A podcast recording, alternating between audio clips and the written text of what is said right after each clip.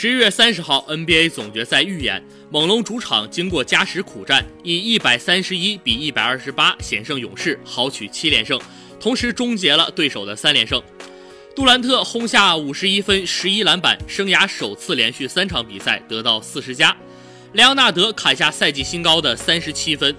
猛龙其他球员：洛瑞十分、八个篮板、十二个助攻；西亚卡姆二十六分，伊巴卡二十分。丹尼格林十三分，瓦兰丘纳斯十二分。勇士方面，汤普森二十三分，杰雷布科二十分，伊戈达拉六分。这场比赛，莱昂纳德和杜兰特为球迷奉献了精彩的表演。在个人表现方面，杜兰特更为出彩。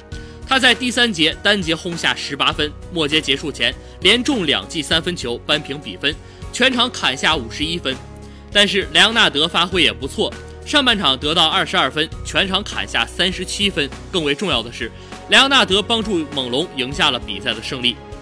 勇士首节一度落后十八分，此时杜兰特挺身而出，打出了一个漂亮的进攻，鼓舞了全队的士气。当时勇士反击，杜兰特侧翼接球，一步过了西亚卡姆的防守，直杀篮下，又躲过了莱昂纳德的封盖，跃起就是一个滑翔暴扣。第三节结束前。勇士形势不妙，杜兰特逆天改命，他连续持球单打，一口气命中五球。其中第三节最后一攻，杜兰特持球离三分线外还有一两步，他直接拔起手起刀落就命中三分球。